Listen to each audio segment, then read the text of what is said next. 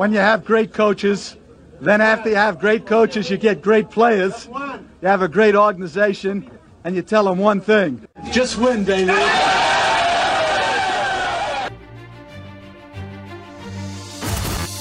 Are you looking for a podcast that brings you all the latest news and analysis on the silver and black? Carr from under center looks downfield, fires deep, complete. Waller's got it. How about interviews with A-list guests? Just Pod, baby. Congrats on 100 episodes. I'm happy for you guys. Keep doing your thing, and thanks for having me, man. It was a blast. Look no further. You are listening to Just Pod, baby, a Las Vegas Raiders podcast, part of the Vegas Sports Today Podcast Network. The speed, touchdown, Carr with another bomb. And now your host, Evan Grote. Let's go, Raider Nation. How are we feeling? 1-0, baby.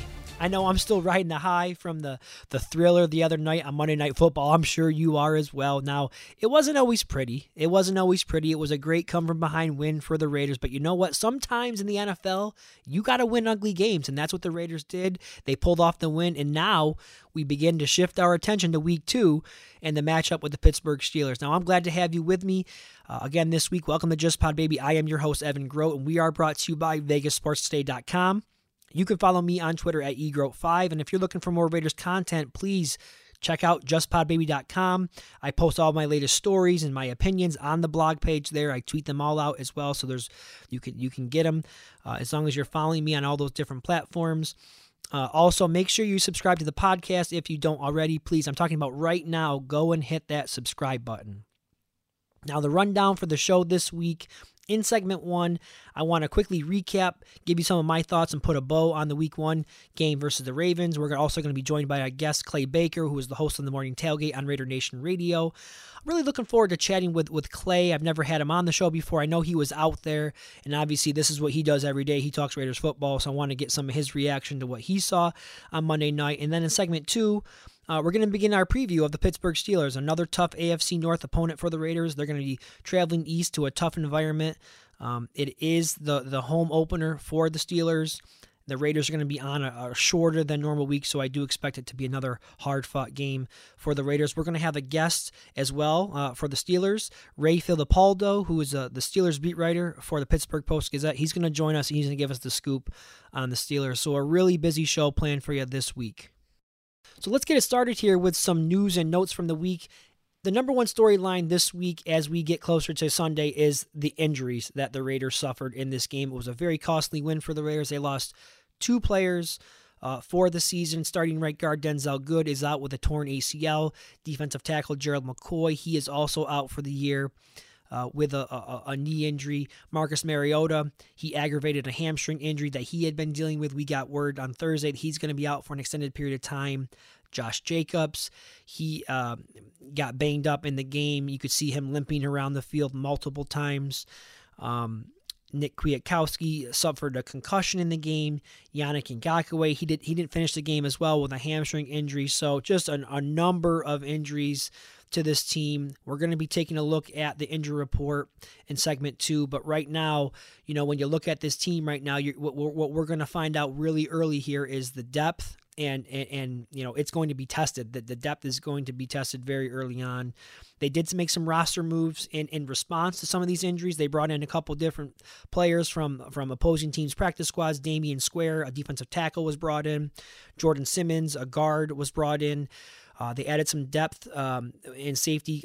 Clinton Dix, he's going to be going to the practice squad. So some moves made in response and just trying to bring in some bodies here. They need some depth, and hopefully, I don't know a whole lot about these guys, but hopefully they can provide something at some point.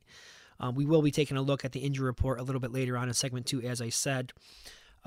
What I want to do next is just give you some of my thoughts on the win. And, you know, it's always great, right? It's always great to start the season 1-0. And there were plenty of positives to take away from this game. There's also some things that, you know, should concern you.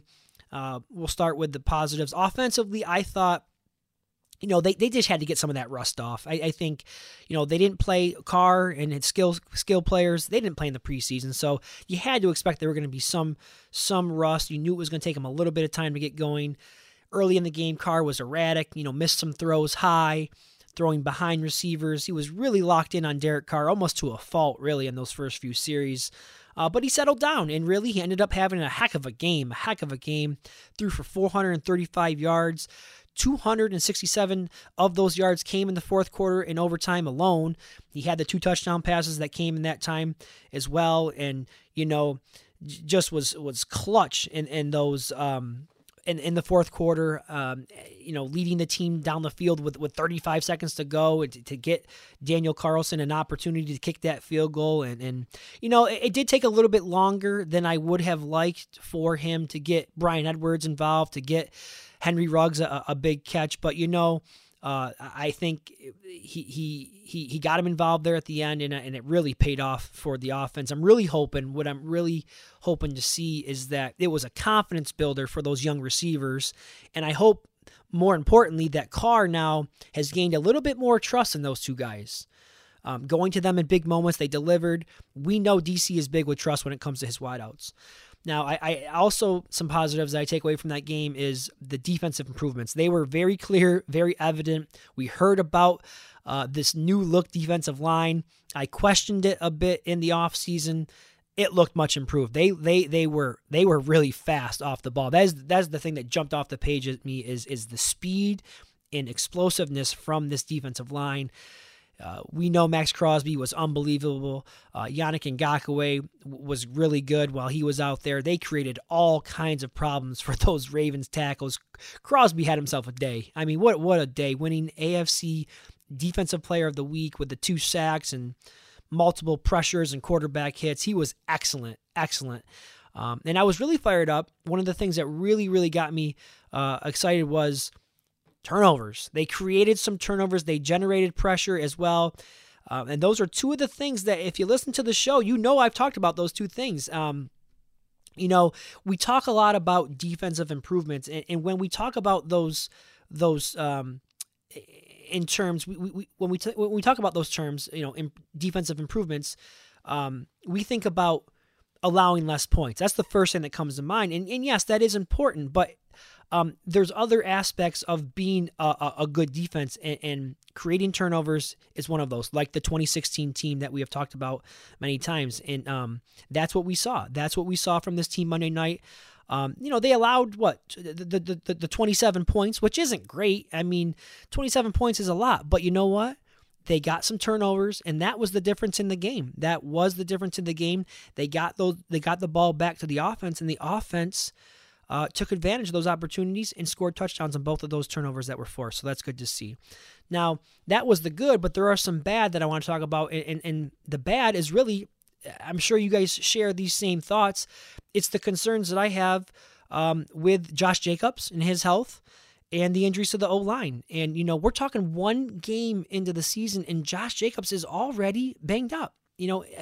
So it's really frustrating. You know, I said he was already on the injury report with a toe injury going into the game. He didn't play at all in the preseason, and he's already, you know, he's already kind of hurt. And they baby him, you know. He even during training camp, there were days where he wasn't practicing. So, you know, the fact that he's already hurt, I have some fears with Josh Jacobs. And I love the kid. I love the player. Don't get me wrong.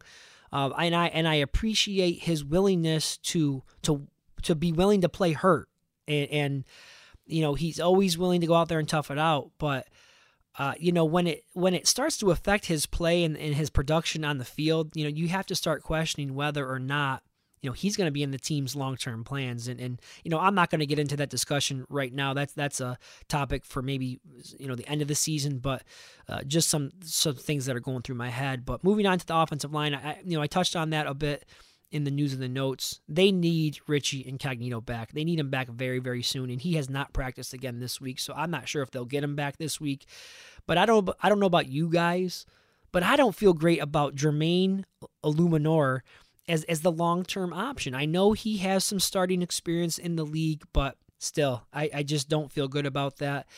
And when you look at the youngsters on the line, James, Leatherwood, and Simpson, you know, they had some moments where they did some nice things, I thought. There were some communication issues with the center. some center quarterback exchanges. I know that one time he snapped the ball when Carr wasn't ready for it. Leatherwood got exposed once or twice, off the edge with pass protection. But overall, you know, if I'm being fair and I'm being objective, I think, you know, considering the number of times that the Raiders threw the ball and how much Martindale likes to bring pressure, I think they held their own, so to speak. So I do think they need to show some major improvements in the run game. The run game was a non-factor, on Monday night. So what we want to do now is we're going to continue on with our recap here at Monday night's game, but we're going to bring on our guest to do that, a man who is no stranger to getting behind the mic and chatting it up with Raider Nation. That's Clay Baker. He's going to join us now, host of the Morning Tailgate on Raider Nation Radio, 7 to 10 a.m. Pacific time. Clay was at the game. It was a heck of a game, and I got to tell you, Clay, my head is still spinning from everything that went on, but we're glad to have you with us. Welcome to Just Pod, baby. How are you, my friend? Oh, thank you. I'm good, thanks. And, that was a crazy game because you try to process all the things that happened, and you're exhausted by it is what happened because there's so many twists and turns. And now and the aftermath, you're wondering about the injuries and how the Raiders are going to survive all that. Yeah, absolutely. And again, I want to thank you again, Clay, for joining us. I know that you were there live and in person, and there's a lot that I want to discuss with you from that wild game. I want to start first by asking you about what it was like to be in the stadium. You know, I covered the team from afar, so I wasn't able to be there in the stadium and get a true sense of the atmosphere from inside Allegiant Stadium. And it appeared from on TV that it was a full capacity. The crowd noise came across as very loud, and it gave me the sense that there was a true home field advantage going on there, something that many of the skeptics of the move to Las Vegas were worried about. So what can you share with us about the experience and the atmosphere from inside Allegiant Stadium? I remember the first time I walked in there, it was in July of 2020, and I was on an inspection tour with one of the construction companies. And it was so overcoming when I walked in there, and you're sitting out there and you take in the black seats and the silver trim and everything that was there. I got a little emotional, and then so did a couple guys on that crew. And we were both just as Raiders have been in the Coliseum for so long and have been really sitting in an area where nothing was improving. And the rest of the NFL was, but not the Raiders in the Coliseum. And finally, when you walked into what the Allegiant Stadium was, you felt like, my God, the most storied franchise in NFL history finally gets not only a brand new home, but something that the rest of the NFL is going to envy. And it's beautiful and stirring, and it made you wonder, what's it going to be like with fans? Because after a full year of watching games and nobody there, you still didn't get the feeling or the taste of what it was supposed to be like. Yesterday, Evan, it was like a Super Bowl vibe. And a lot of folks who came in did not sit out and tailgate, mostly because it's dangerous too. It's about 107 degrees in the sun, but they came in early, and right around 1:30, 2:00 in the afternoon. It was starting to get rather busy, and it was great to see because I think you see the fact that not only is Raider Nation to enjoy the home, but they find that it's the tops in the league. It's something that overpowers you with how its presence is, and then when the game gets going, man, this thing is totally ready for NFL entertainment, and the sound is deafening. When I was there at that inspection tour in 2020, they were trying to play the music as loud as they could and see if they could still hear the fire alarms and stuff. They're doing all this testing, and it was way over 100 decibels, and it was there was still plenty of room for more sound. So I expect it to get louder. You know what I mean? It came over loud on Monday night on TV, but I expect it to get considerably louder as the season goes on and more is at stake. Clay, I want to get into the game a little bit here with you. Both teams. Offensively, they got off to a slow start, especially Derek Carr and the Raiders' offense. They just seemed to be a bit out of rhythm, and I think, we can point the finger at the fact that not a lot of the starters played in the preseason. But as the game, you know, got into the second half, once it got a little bit tighter there in the fourth quarter and obviously into overtime, the offense was really clicking. Derek Carr was clutch on that final drive in regulation that led to the game-tying field goal by Daniel Carlson. And then again, he got the job done in overtime. But what was your reaction to the performance by Derek Carr?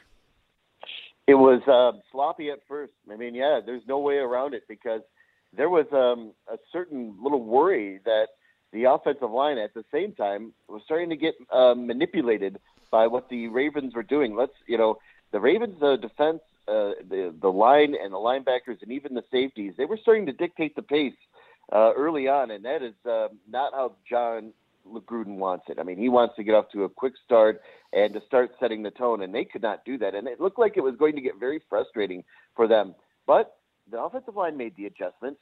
Eventually, Andre James was able to, find some sort of rhythm for himself. But Derek Carr seemed like a guy that needed to have had maybe a little more time to practice with his guys and maybe in live game reps.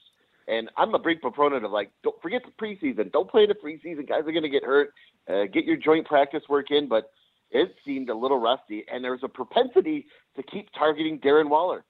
So it made you wonder, were the wide receivers needing some live game reps? Because Derek is a guy that's look, if they're not going to get separation right away, I got to turn away from him. And I worry that that was going to be around the game for a while, but the defense was so great. It helped Derek Carr immensely. But Derek never panicked. Think about all these great comebacks that he's had. Now, what is that, the 24th comeback he's had so far in his history? There's no panic in this guy. And I think for somebody to start noticing the leadership qualities behind that he's a very special quarterback, and the accuracy is there, but the way he's able to go and push his other teammates to encourage them and to challenge them and get the most of them, that might be his greatest quality of all. Clay Baker, host of the Morning Tailgate on Raider Nation Radio, is our guest here on Just Pod, Baby, as we recap the Raiders' thrilling Week 1 victory on Monday Night Football over the Baltimore Ravens. I want to go back to that final play of the game for a moment, the touchdown pass from Carr to Zay Jones. I'd be remiss if I didn't give head coach John Gruden some credit for having the guts to make that kind of call in that situation. I'm never shy to critique Gruden mm-hmm. when I feel like he makes a decision that wasn't in the best interest of the team. So I want to make sure I discuss this. But, they ran the field goal unit out there on second down, and they got him out there a little bit late. The delay of game penalty came. Then they had the offense come back out onto the field. There seemed to be some confusion there. But Gruden, he stuck with his gut. He dialed up that deep route to Zay Jones, and he said after the game that he knew, based on the film study that they had done prior to the game, that he felt that the all-out blitz was coming from the Ravens. And I thought it was a great play call there by Gruden. But what was your take on that? Sitting in the press box, you're looking around at, and nobody is, cheering or anything. You're trying to stay as objective as possible. But even after the game like that, and as it keeps going on, you could see, even the most, wisest, most veteran reporter, they were raising their hands. They were like, "What's going on?" They couldn't stay quiet any longer. Like, what the hell? It looked like absolute chaos, and it looked like a team that was not going in the right direction. It really did. When they brought the field goal unit on, and they're like, bring them off, and then, of course, you get the delay of game. It was insane, and it made you feel like, they are having some real problems with communication, and it almost seemed like last year when you're having trouble in short yardage situations or possibly, play calling and dynamic play calling in the red zone, it almost felt like, good Lord, they're going to lose this game. You started to feel that anxiety creep in, and it was such a brilliant play call for them to go and execute that perfectly, knowing it was going to be, zero cover. It was going to be that cover zero blitz that Martindale does great. The Ravens are perfect at it. They executed that almost on the dime, but the way Derek was able to just stay poised and loft that ball up to Zay Jones, it was a crazy thing of beauty, and it looked like they had figured that out all the way down the stretch. They had practiced that play, they had assessed that, And that's really a great hallmark of John Gruden and this staff, that I think because they were able to get all their work done in on OTAs and making sure that they had tons of confidence in what the defense was going to do, they were able to assess the opponents early on in their schedule in at the end of July as well as in camp in August. So it showed you right there, the footage, all the preparation is paying off. And for John Gruden to come up with that play and for them to execute it perfectly, I think good things are going to lie ahead, especially – as they roll into Pittsburgh on a short week. I think they prepared for them quite nicely, and I think we're going to see the same kind of effort coming out on the Raiders, but maybe less of the communication error that was going on there. I still can't believe what I saw, and I don't think anybody has really called any play like that where you're going to go and throw into the end zone after faking a fake field goal. You know what I mean? Like it's just improbable how John Gruden's been able to do it, but let's face it, that was a all-star play call and what a great way to really assess what the defense was doing.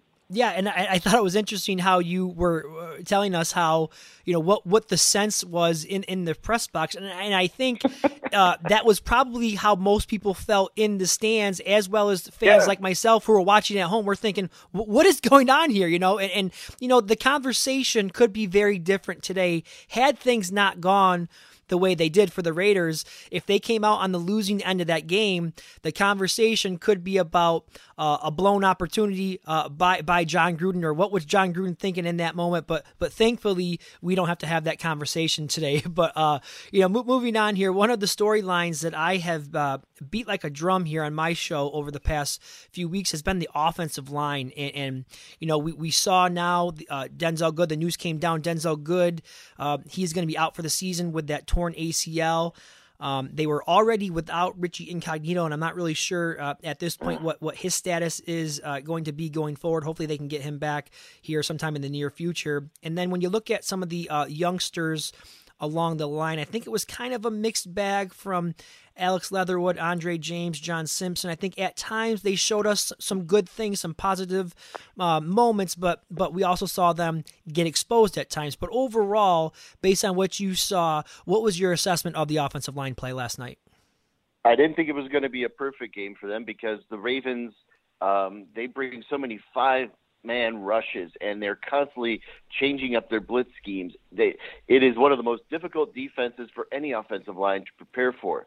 So in my mind, even if the Raiders still retained Rodney Hudson and Gabe Jackson, it wouldn't be too different from what we saw out there. So maybe making that change to get younger and less expensive on the offensive line was a good deal because they kept a clean pocket for Derek in that fourth quarter. So if you notice, like, there was adjustments being made, and Tom Cable did a fine job of making sure, like Leatherwood wasn't getting exposed, and Andre James was able to learn from his mistakes. I think that's a great thing because they were able to do that in game, and that shows you that not only the awareness of the guys up front, but the coaching staff has got a great bead on what they need to see from them. Let's face the facts, though. This offensive line, though, is getting very thin, and they were kind of hoping that Richie would show up and be available for the Steeler game on the road. Well, now what? Because is John Simpson going to back up Richie and spell him from time to time? Richie going to go the whole game, or is John Simpson going to fill in for Denzel Good, or are they going to continue to work with Jermaine Eluemunor? So I wonder, like, what are they going to do now? Because there's money to spend on getting guys that are out there free agent wise, but are they the right guys? Are they the right fit for what Tom Cable and this offensive line is needed? I am concerned there, but right now they're getting tested in ways they did not expect on that O-line. As I was watching the game last night, I couldn't help but see some similarities from the 2016 team, and I know I only have one game as a sample size to go off of from this current team, but I'm talking about that 2016 team that went 12-4. Obviously, the last time the Raiders went to the playoffs, but that team was ranked number 2 in the NFL in turnover differential, and you know that team did not have a great defense. They gave up 24 points a game. But where they were really, really special was generating takeaways and turnovers, and that's what we saw last night with this defense. They were better. They were improved. I think they still gave up 27 points, which you know you'd like to see your defense limit teams to a little less than that. But the key was they won the turnover battle, And then on top of that, the offense was able to take advantage of that and convert those turnovers into 2 touchdowns. And I think that was a huge factor in the outcome of the game last night. Oh, I agree. Absolutely, Evan. And you know, remember in 2016 how opportunistic that defense was, right, for the Raiders? But it wasn't like stellar. It wasn't like dynamite, and they weren't going to go start shutting out guys. But Ken Norton Jr., when he was the DC back then, he had playmakers. Let's face it, he had guys that were very opportunistic, and they were getting around the ball. It seems as though that this time around, the team speed, like in 2016, is very, very strong. The speed on this secondary is something that we haven't seen in a while either. And if you remember, like, that preseason game against Seattle, remember how, like, fast and quick the 2s and 3s were against the Seahawks? And I was thinking to myself, like, they sustained that pressure all game long. And if they were, like, committed to, you know, strip sacks, forcing fumbles, passes defended, and 2s and 3s, think about what the 1s will be able to do. I think this is a great start for exactly what they wanted. And, you know, point total 27. That's not too bad because, you know, the Ravens are one of the highest scoring teams in the country last year. And actually, for 2 years running, they've been that way. So no harm done, especially when the Ravens are very, very difficult to stop. What I love to see, though, like you said, 2016, that opportunistic defense was the key to a lot of the victories. And maybe that's what we might see this time around because Gus Bradley has guys completely focused. And even certain players that they stayed in, you know, like the core, like John Abram, making all those tackles the way he did and stopping Mark Andrews on a critical down. That's the kind of stuff that really starts to say they're playing for each other. And maybe having that kind of leadership like Casey Hayward out there is going to be stronger than we realize. Absolutely, absolutely. Great job for us tonight, Clay, and the Raiders. They do head to Pittsburgh this coming week to take on the Steelers, another AFC North team, and I'm sure you're going to be covering it all week long on Raider Nation Radio, on the Morning Tailgate with Clay Baker. Thanks again for spending some time with us, Clay, on Just Pod, Baby, and keep up the great work that you do for Raider Nation Radio. Oh, Evan, thank you for having me. You do great work as well, and this is the beginning of a great adventure. I can't wait to take this ride. You're listening to Just Pod, baby. Part of the Vegas Sports Today Podcast Network. Let's go! And now, back to your host, Evan Grote. And welcome back. Just Pod, baby, segment number 2. I'm your host, Evan Grote. And big thanks to our guest there, Clay Baker. I'm a big fan of him. I try to listen to his morning show as much as I can. I think he does a great job for Raider Nation Radio, so it was fun to chat with him. And what I want to do now here in segment 2, before we bring in our next guest to help us preview the Steelers, I want to go through the injury report, the Thursday injury report. And I tell you, this is quite the report. If you have not seen this, go ahead and check out this list. It is about a mile long for the Raiders. I'm going to go through some of the more notable injuries here, starting with Richie Incognito. Did not practice Wednesday or Thursday as he continues to nurse that calf injury. I think that's going to be a really big one that you want to keep your eye on. Josh Jacobs with the toe and ankle did not participate on Wednesday or Thursday. Nick Kwiatkowski with the concussion did not practice Wednesday or Thursdays. He's still in the protocol, it looks like, so he may not be available to play. Carl Nassib had himself a nice little game the other night, forced the game, I would say the game-changing turnover, the sack fumble there. He was limited in practice. He's got a pectoral injury. He did not practice Wednesday, but he was limited on Thursday. Yannick Ngakoue, he's another really big one we're going to be keeping a close eye on.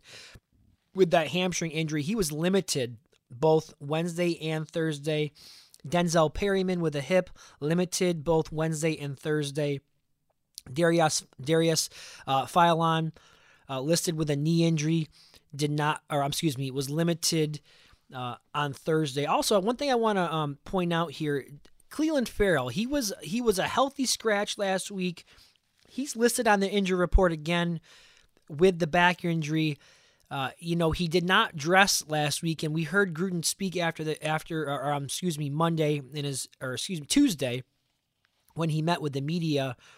And he kind of alluded to the part of the reason why Farrell wasn't active is something to do with the back injury. I assume he will be available this week. He did practice in full on Wednesday and Thursday. You know, they have the injuries to Gerald McCoy It's possible that Yannick could be limited in the game, so I would expect Cleveland Farrell to be active on Sunday. Now, for the Steelers, their report looks much better. They got a couple guys listed. Roethlisberger did not practice on Wednesday, but it was coach's decision. They had a couple coaches' decisions. JuJu Smith-Schuster, coach's decision. They both practiced in full on Thursday, so there's no issues with those two. They have a linebacker, Robert Spillane, who was listed with a shin, limited on Wednesday, full practice on Thursday. And then they had a defensive tackle, Carlos Davis, with a knee. He didn't participate on Thursday after being limited on Wednesday.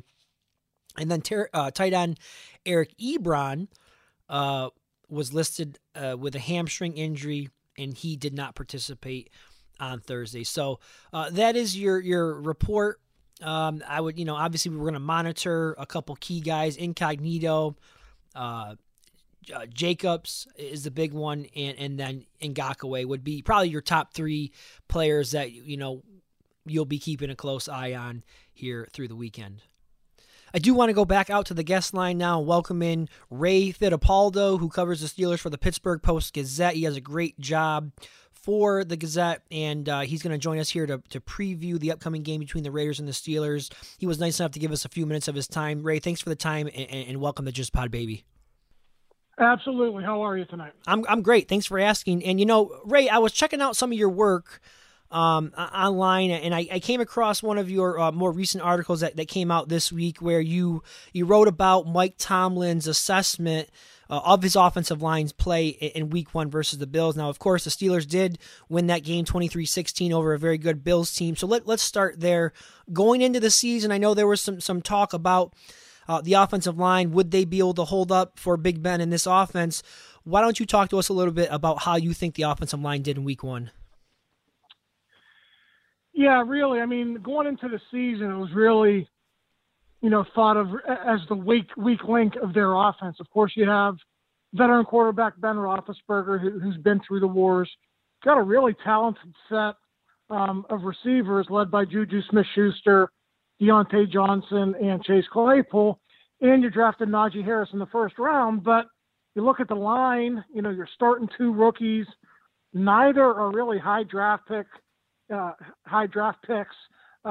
Rookie third-round pick Kendrick Moore is the center. Rookie fourth-round pick Dan Moore is the left tackle, and they're mixing and matching. Some vets like Trey Turner were acquired in the offseason. It's just there's a lot of uncertainty at the position, and I thought for the first game after having a bad first half, I really thought they settled down and played okay, and I agree with Tomlin's assessment. They play hard. They get after it. There's just a lot to learn technique-wise, cohesion-wise that they're going to have to get through. And it's not going to get any easier this week. I mean, the Raiders have a really, really talented front led by Crosby. They're really good up front. So if they have struggles against the Bills, they're probably going to have some struggles against the Raiders too. Now, I didn't watch the whole game last week, the Steelers. I did see parts of the game last week. I know they only had 257 yards of total offense, 189 yards for Roethlisberger through the air, and I saw Najee Harris had 46 yards. They were 4 or 12 on third down conversions, and I know it was Week 1, so kind of a small sample size here, but was that more so about the offense, maybe just getting a little bit of rust off early in the season, or do you think there are some real concerns that this offense could struggle a bit? No, I do think there are some real concerns until they can find their way with that running game. We all know last year they started 11-0, but eventually teams were able to catch on and figure out what they were doing with their passing game, and they just can't do that again this year. They cannot rely on Ben Roethlisberger at age 39 to throw it 40, 45, 50 times a game the way he was last year. So Najee Harris has to get going. That offensive line has to get going.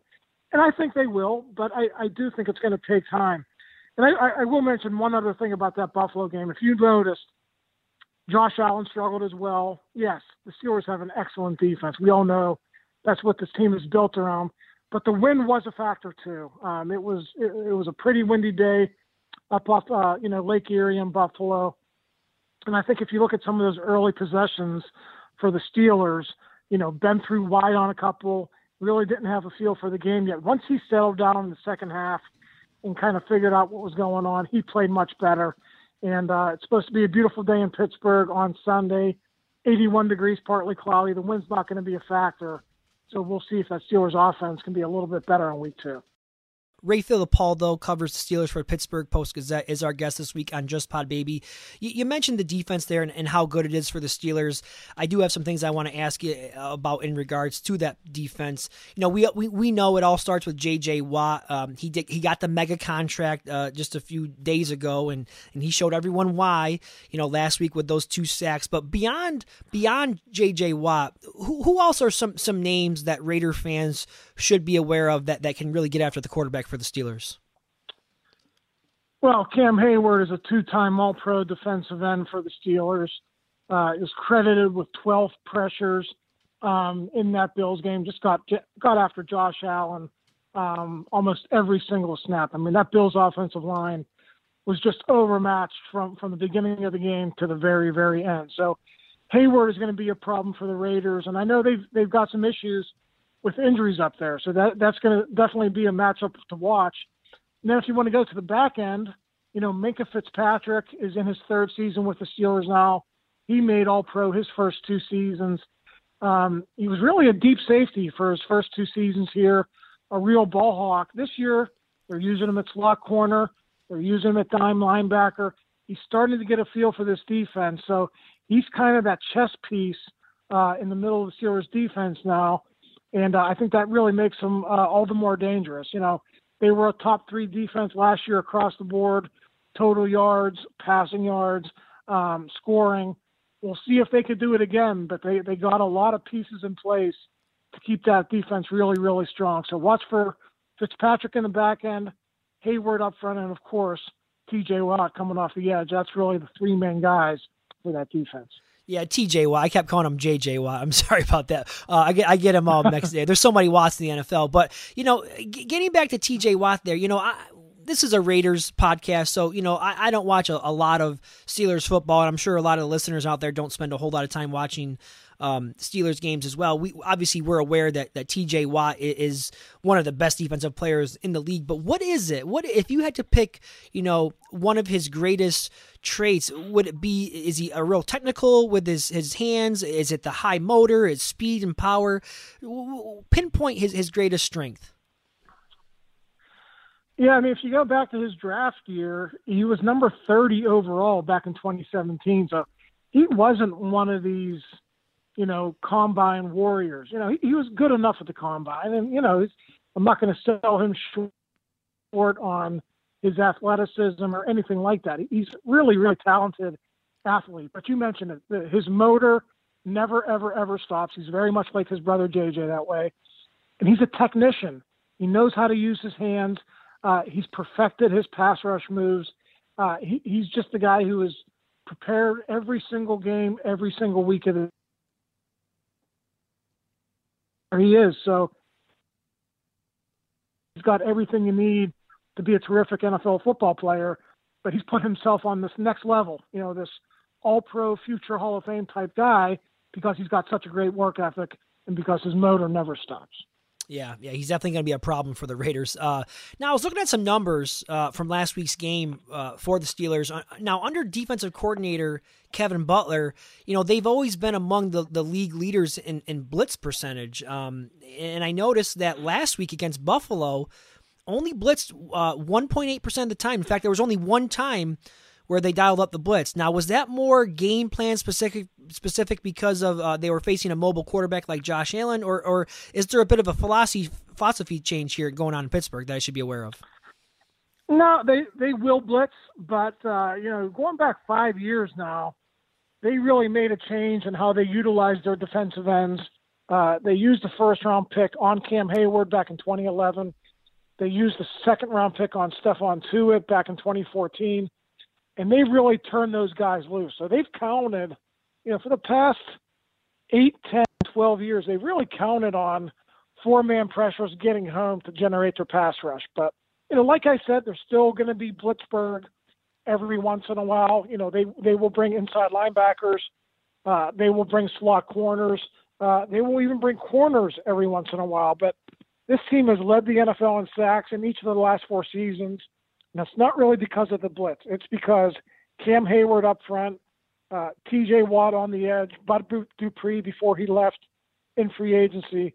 Those guys are the main reason they've been so efficient and so good at rushing the passer. But if you're John Gruden, you know you got to be prepared for it. And I think that's what makes the Steelers such a tough defense to prepare for. You know, they can bring a variety of blitzes, or they can get home with a four-man rush. It just makes it really, really difficult on play callers to match up with that. Now, another guy I'm curious about. How about Devin Bush? I know he was playing well last year for the first five games before he went down with that injury that ended his season.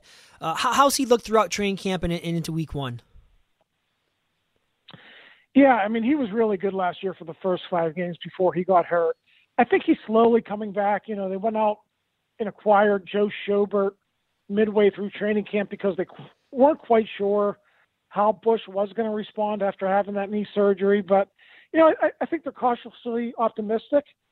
He had 10 tackles in the first week. He played pretty well, but we'll see how it goes. You know, for a guy who was drafted number 10 overall, I'm not going to say they're disappointed in him, but they're just waiting to see how he comes back from that injury. And I really think going out and getting a vet like Schobert really backstopped them in the middle. They didn't want to be caught the way they were last year when Bush went out. They really didn't have a lot of talent or a lot of experience back there. And by getting Schobert to kind of protect themselves, and they give themselves another really good inside linebacker in coverage and in the run game. So they should be pretty strong there if both of those guys can stay healthy. Ray, you're doing a great job for us. I just got one last question for you. I'm interested to hear what you have to say about this. Now, the Raiders, in my opinion, maybe I'm a little biased because I'm a Raiders fan, they have one of the greatest X factors in football. I think tight end Darren Waller is excellent. You know, he's got great size, 6'6", 250, he runs like a deer. Gruden lines him up all over the place. He truly is a matchup nightmare. Do you see that as a matchup that is going to be a problem for Pittsburgh, and how do you see them planning to slow him down? Absolutely. I mean, I look at his game logs, and I'm sure, you know, other defensive coordinators have tried, but he just finds a way to be productive every single week. It's really, really impressive. So I think you could expect the Steelers to throw a lot of different things at him. You know, we mentioned Minka Fitzpatrick playing in the slot last week. They just went out and acquired a big corner in Akella Witherspoon, who might be in the mix this week. And of course they have their starting corners, Joe Hayden and James Pierre, who could be in that mix as well. So they have some bigger corners they can match up with him. They got some talented safeties. So we'll see which way it goes, but Waller, he's so big. He's so fast. He's just a really, really tough matchup for any defense. And I think that includes, you know, a rough and tumble defense like the Steelers too. Yeah, absolutely. And Carr tends to lock in on him. He had a game high or career high 19 targets last week against the Ravens. So definitely will be a big part of what the Raiders want to do. Ray Fittipaldo, everyone covers the Steelers for the Pittsburgh Post-Gazette. Ray, thanks for the time. I hope you enjoyed the game and keep up the good work. All right, anytime, Evan. Appreciate it. All right, and I hope you enjoyed that spot there with Ray Fittipaldo, beat writer for the Steelers for the Pittsburgh Post-Gazette. Thought he had some good bit of information there. Got us a nice little preview of what we can expect from the Steelers here on Sunday. And you know, a couple of little quick thoughts about the game before I get out of here. I do think it's going to be a challenge for the Raiders with these injuries. You know, short week, traveling cross country, Steelers home opener. You know, when you consider a lot of those things, I think, you know, the Raiders could be looking at a tough game. As I mentioned when I discussed the injury report, Josh Jacobs' status along with Yannick Ngakoue's status are going to be key in the game. You know, so definitely going to be a really tough game for the Raiders. And you know, on a side note, the game being in Pittsburgh, you know I'm out here in Western New York. I've been monitoring the ticket situation. I'm still trying. I'm thinking about still trying to get out to this game. You know, it's only a 3-hour drive for me. Tickets are still a little bit more expensive than what I'm willing to pay right now, but I am monitoring the situation very, very closely, so it's going to be a game time decision for me. I'm not sure if any of you out there listening will be at the game, but, you know, get a hold of me on Twitter, egrote5, and send me a DM. Let me know if you're going to be out there, and maybe we can hook up and have a beer or something before the game if I do indeed make it out there. But that is going to do it for this week's episode. I want to thank everyone out there for subscribing to the show and for listening to the show and for all the support, of course. I hope everyone has a great weekend. Enjoy the game. Hopefully we're back next week again discussing another Raiders win. But in the meantime, I am your host, Evan Grote. And as always, just win, baby.